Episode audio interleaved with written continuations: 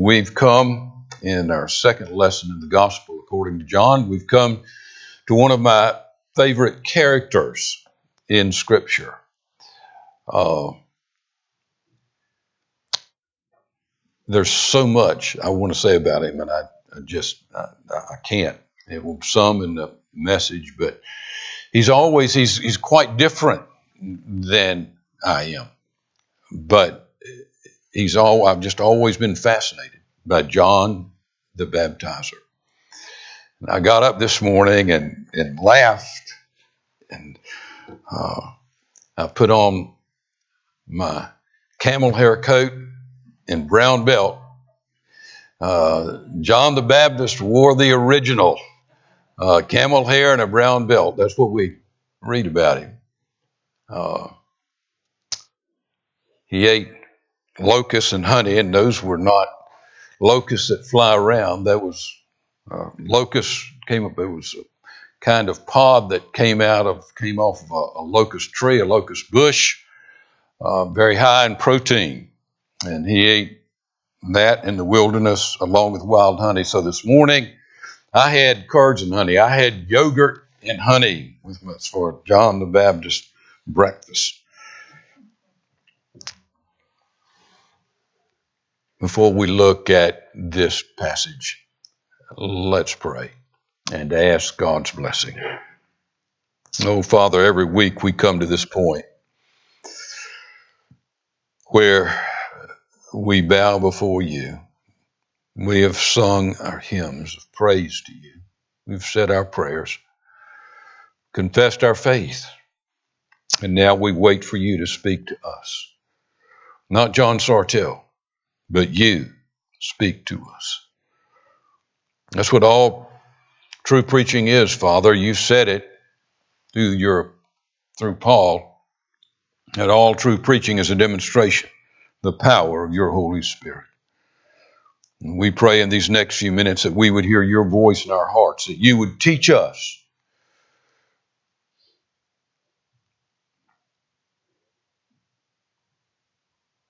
when we leave here in a few minutes. Father, may we know that we have heard your voice. Thank you, Father. We're your children, just asking you to teach us. In Jesus' name, amen. John the Baptizer. I know who I am, and I know who Jesus is. That's what he was saying. That's what the Apostle John was saying through John the Baptizer in the passage we read this morning. In the past, I've played a game with friends. If you could meet and know anyone in history, whom would you choose? And I would try to choose someone better than the others had chosen. I wanted them to say, well, I wish I would have chosen that person. This week, as I studied this passage, I was reminded of that game. In this passage, John the Baptizer demonstrates that it is imperative to know two people. In the many times I played that game, there was one name that I never thought about, much less mentioned. I never said, I would want to know John Sartell. Didn't occur to me.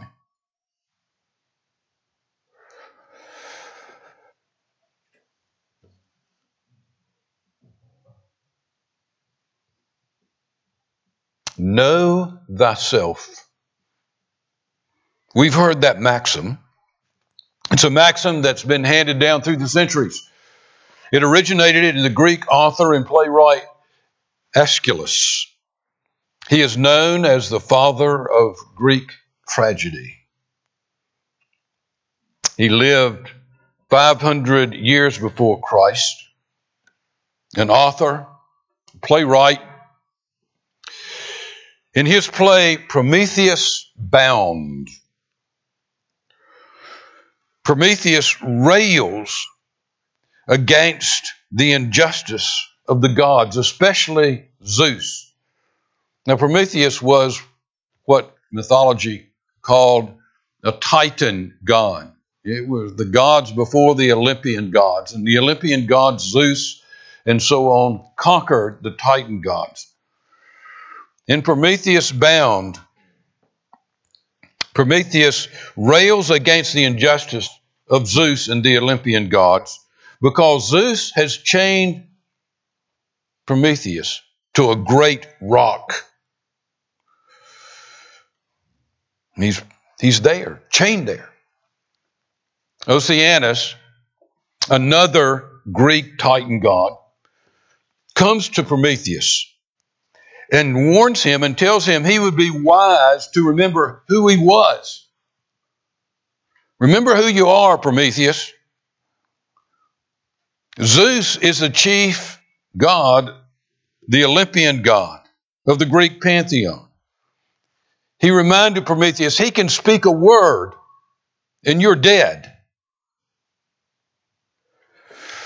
Prometheus was not as powerful as Zeus.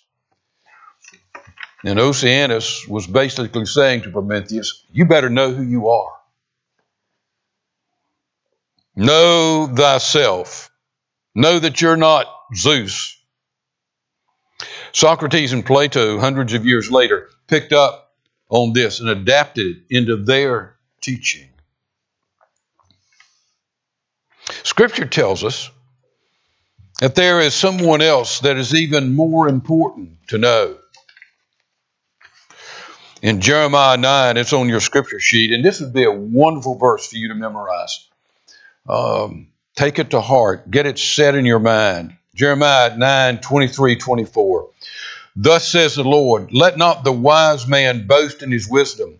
Let not the mighty man boast in his might. Let not the rich man boast in his riches, but let him boast let him who boasts boast in this, that he understands and knows me, that I am the Lord who practice, practices steadfast love, justice, righteousness, and righteousness in the earth.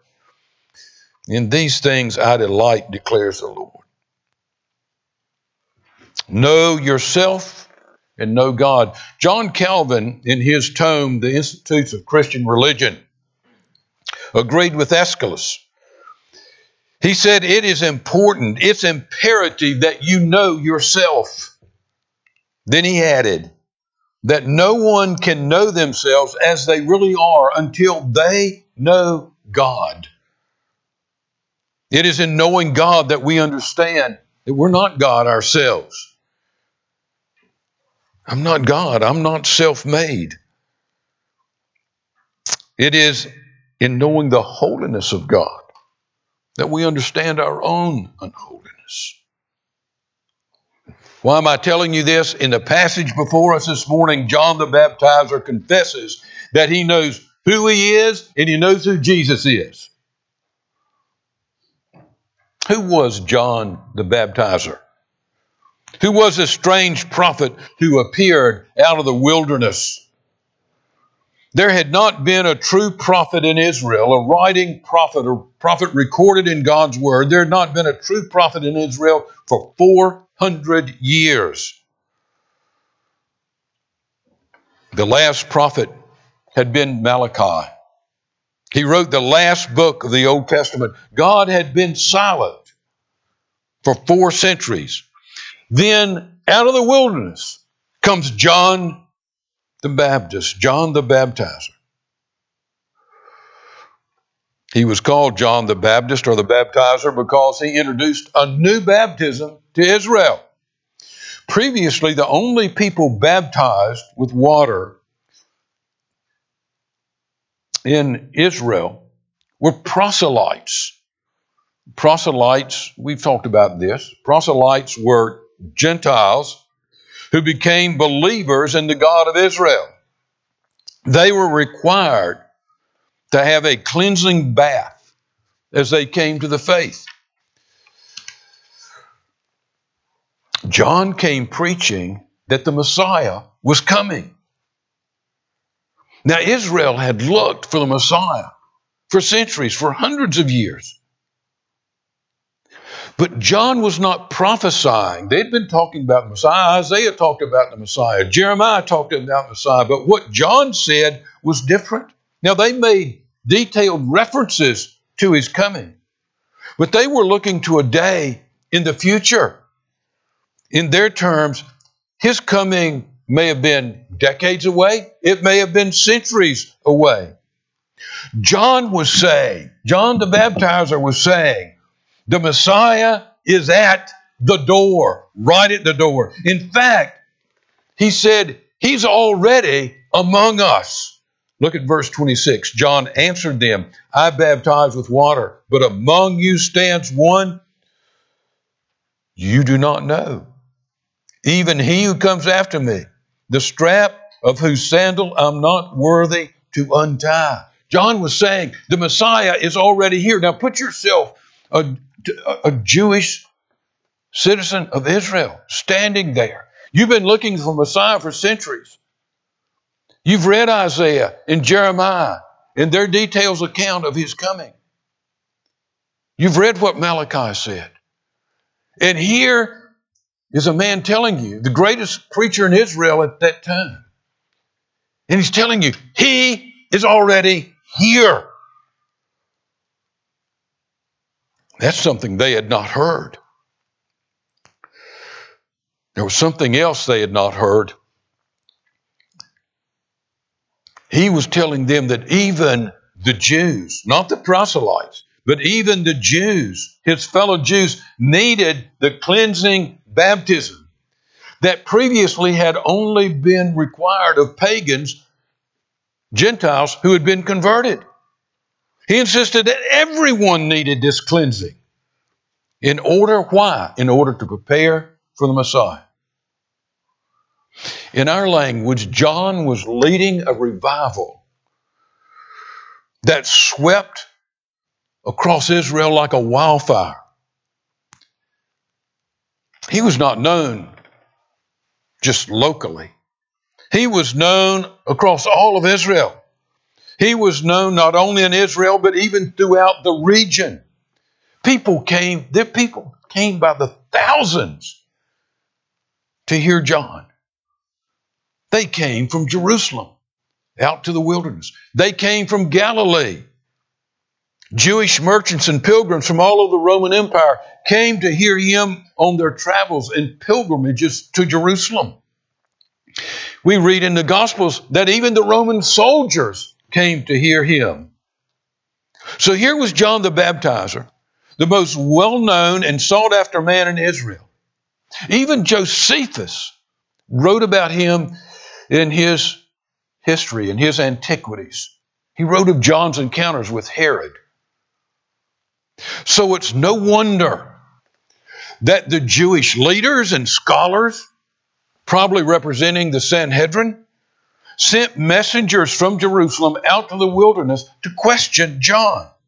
Whether John liked it or not, they considered him to be under their authority. They were the, the spiritual and governmental leaders, Jewish leaders in Israel. Everyone was under their authority. They needed to do their due diligence and know whether this preacher was a threat to their established order. And what did they ask him? What did they ask him? I love this. Look at verse 19. Who are you? Who are you? Many were saying he was the Christ. And that's, they didn't say, Are you the Christ? But the first thing in answer to the question, John told them he was not the Christ. Now, verse 20 he confessed and did not deny, but confessed. It, it's, it's convoluted. It sounds convoluted to us. It's convoluted also in the Greek. It seems strange. The meaning of the verse is that he emphatically, he emphatically made known. He left no doubt that he was not the Christ. He was saying, Read my lips. Let everyone in heaven and earth know I am not the Christ. And they responded immediately. What then? Are you Elijah? Malachi's last words, look it up, the last words of the Old Testament had been that God would send Elijah just before the Messiah. That's why they asked the question. Now, Jesus later said that is exactly who John was. But John was afraid. They had asked, Are you Elijah? John was afraid that they would think that he was Elijah reincarnated, that he was actually Elijah that had returned. And so he said, I'm not Elijah. And by the way, they did, he did dress like Elijah. Elijah wore camel hair and a brown belt and ate the wilderness food. And he wasn't Elijah. Are you the prophet then? That's what they asked. They went down the list. Moses had prophesied that God would send another prophet like him. He said, I'm not that prophet. Their questions intimating, think about this, their questions intimating that he might be the Christ, that he might be Elijah or the prophet, that denoted his powerful fame. That should speak to us. Even these questioners considered that he might be the Christ or the Elijah or the prophet. Then they were exasperated. Then who are you? You're not just another preacher, John. You're turning Israel upside down. The Sanhedrin needs to know. So John quoted from the prophet Isaiah. He said, I'm the one Isaiah wrote about. I'm the voice. I love that. I'm the voice. I'm the voice crying out in the wilderness. They knew exactly what John was saying. It was, it was a well known messianic passage in the Old Testament from Isaiah 40. It's there on your scripture sheet. A voice cries out, in the wilderness, prepare the way of the Lord. Make straight in the desert a highway for our God. Every valley shall be lifted up, and every, every mountain and hill be made low, and the uneven ground shall become level, and the rough places plain. You know, if you've been to Israel, or when you go to Israel, you you'll, you'll see that, that is, it is a a country of varying geography. Uh, you have you have mountains, you have valleys, you have rolling hills, you have desert. And John is saying here, the Messiah is coming. Lift up the valleys, lower the mountains, make the road level for the Messiah.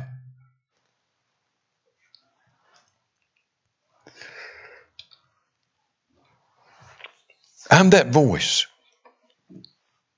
Well, then they ask him, Why are you baptizing? Administering baptism was strange to them.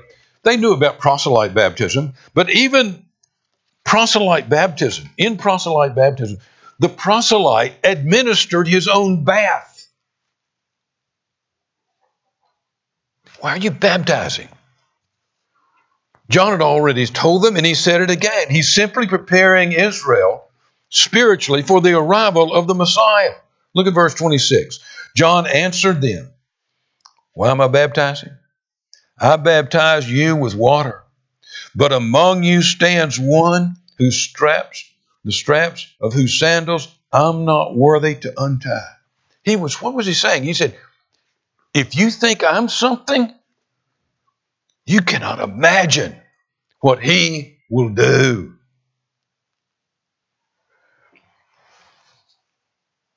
John knew exactly who he was, but we'll come back to that in a moment. in this passage, we see that he also knew who Jesus, he also knew who Jesus was. The next day, he's speaking to a crowd, and he sees Jesus coming toward them.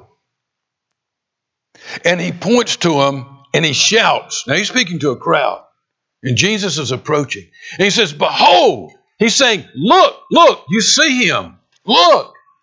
Behold the Lamb of God who takes away the sin of the world. Of all the things he could have said, this is strange. Behold, there he is, Jesus of Nazareth. He didn't say that.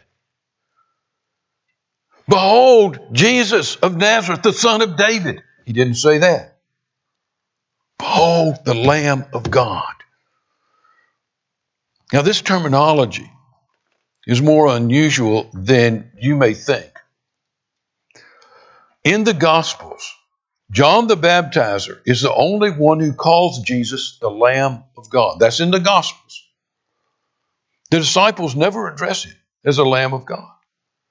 Now, the Apostle John does, as we've seen in our study of Revelation, on every page speaks about him being the Lamb, but not in the Gospel. And yet, John chooses to use that phrase in introducing Jesus, the very first thing. Behold, the Lamb of God. Why? Right at the beginning, John is telling us the greater mission of Jesus. Jesus will do what no other prophet had ever done. Now they're going to see his early ministry, and they're going to see that he would make the blind to see and the deaf to hear, the paralyzed to walk. He would heal from the terrifying disease of leprosy. I think that would just be the worst disease, and it was. It, it was a disease that, that caused isolation. You could no longer be around your family. It was just with lepers, and, and your features would just rot.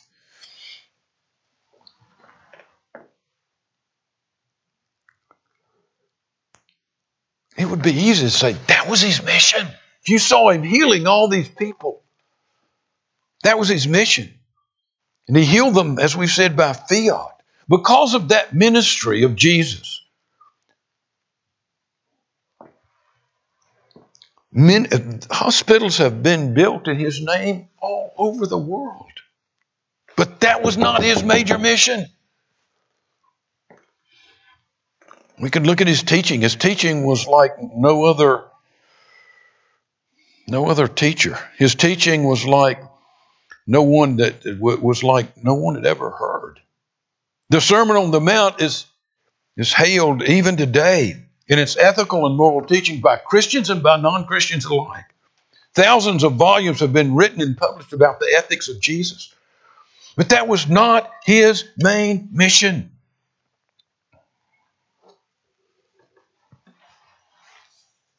Behold the Lamb that God sent. For what reason? To take away the sins of the world. Jesus the Lamb could only refer to one event the event of lambs being sacrificed on the altar, lambs being sacrificed for sin, lambs being sacrificed at the Passover. Now let's get back to John knowing who he was. When Jesus came to John to be baptized, we've read that in our studies in other Gospels. He came to John and he said, I want you to baptize me. Jesus did not need cleansing. This was a baptism denoting cleansing. He didn't need cleansing. This baptism was an anointing of Jesus as Messiah.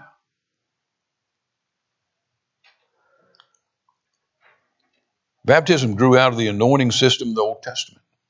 When a king was anointed, priests were anointed, being set apart for this work. Well, this was an anointing that set Jesus apart as prophet, priest, and king of Israel, as Messiah. So when John, when Jesus said, John, I want you to baptize me. What did John say? Did John say, Jesus, you came to the right place. I've been waiting. I'm the baptizer in Israel. But let's wait a couple of days and assemble even a larger crowd. Can you imagine what it would look like? John the baptizer anointing the Messiah. What a scene! That's not what John said. I think that's what a lot of preachers today would say. John spoke as a needy, needy sinner. He said, I'm not worthy to baptize you, Jesus.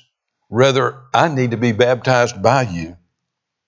I need cleansing.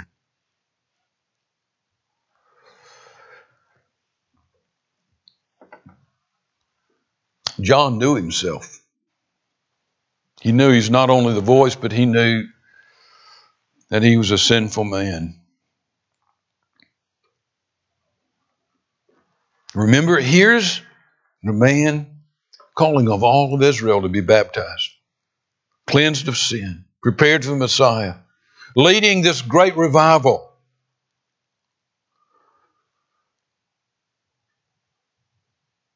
John knew himself. Here was this, this man of God, known for his holiness. He said that not only because he knew who Jesus was, but because he knew who he was. Do you know how difficult that is? For a person to admit their decrepitness, their sin, especially if they're in a position like John was. You know how hard it is for the alcoholic to admit that he or she is an alcoholic, especially if they're well known as a business leader, a banker, a lawyer, school teacher, coach, farmer, father. It's hard to say, I'm a drunkard. I'm an alcoholic. John was the most famous preacher in the world. He was in the exalted and in an exalted position spiritually. Yet he was a sinner who needed a sacrificial lamb.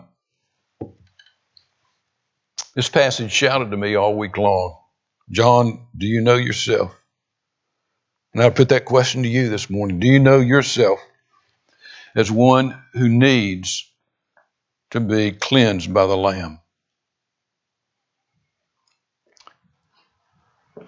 John was speaking as a God appointed and God anointed prophet. He was exceptional in every area of his life. Jesus called him the greatest prophet in Israel. Think about that. That's what Jesus said about him.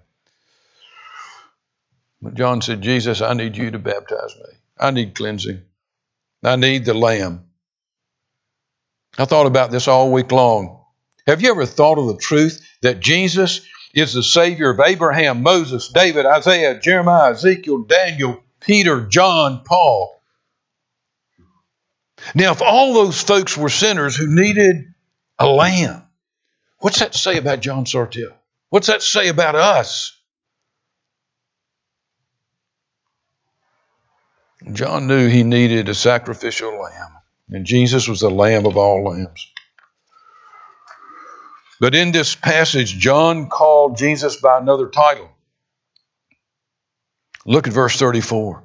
He not only called him the Lamb, he said, I have seen and borne witness that this is a Son of God. And when John said that, he had never, he had not seen Jesus do one miracle. He hadn't seen him heal anyone.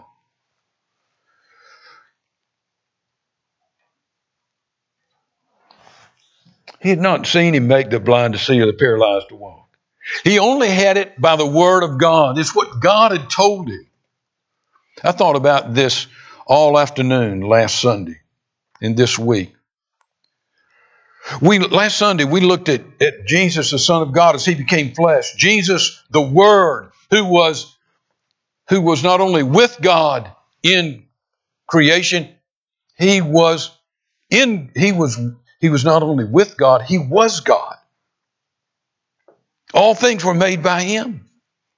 We said last week, John doubles down on that. He didn't say just all things were made by him. He said, and without him was not anything made that would made. If it exists, he made it. You see, this is what captivated me. When John saw Jesus walking toward him, he did not see this gigantic spiritual being. He, he wasn't like Isaiah in the temple that saw this glory and fell on his face and saw the seraphim covering their faces.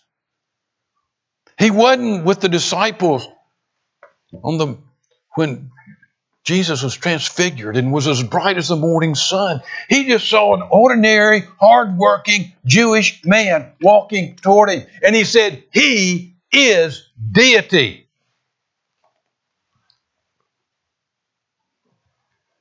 He was not only willing to call him the Lamb of God, he was not only ready to recognize himself as a decrepit sinner who needed a lamb, he was just as ready to abandon his exalted position as the greatest preacher in the world, the spiritual leader of Israel.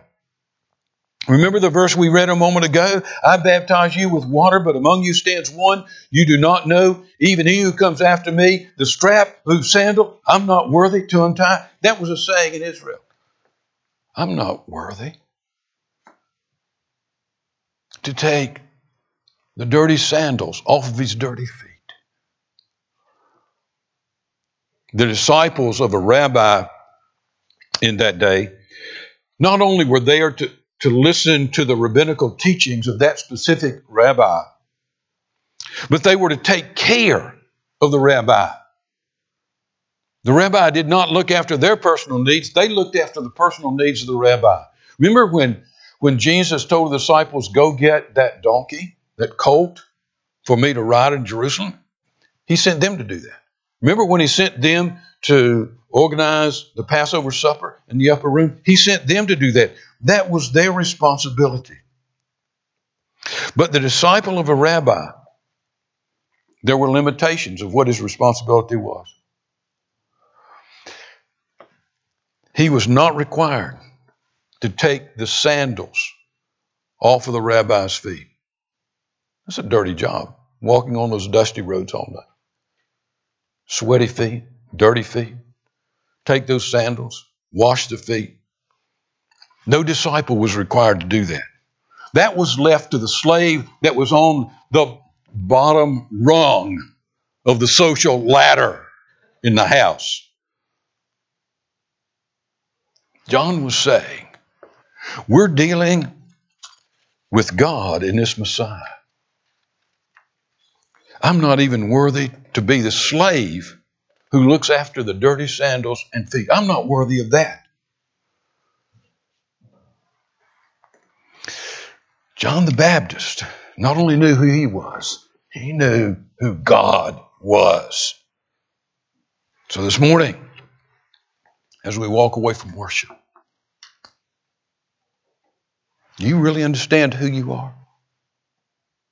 Do you know yourself? to be a sinner? I mean, really? A reprobate in need of a sacrifice? Do you know Jesus as a Lord of Lords, the King of all kings, the Creator? And even if you were an archangel, you would not be able, you would not be worthy to look on his face.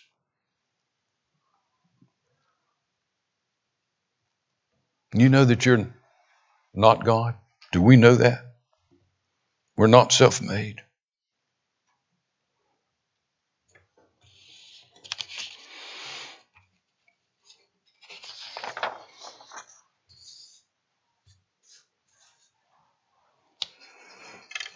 Calvin was right. It's imperative that we know who we are. And the only way we can do that is when we stand before the Almighty. Our closing hymn is very appropriate.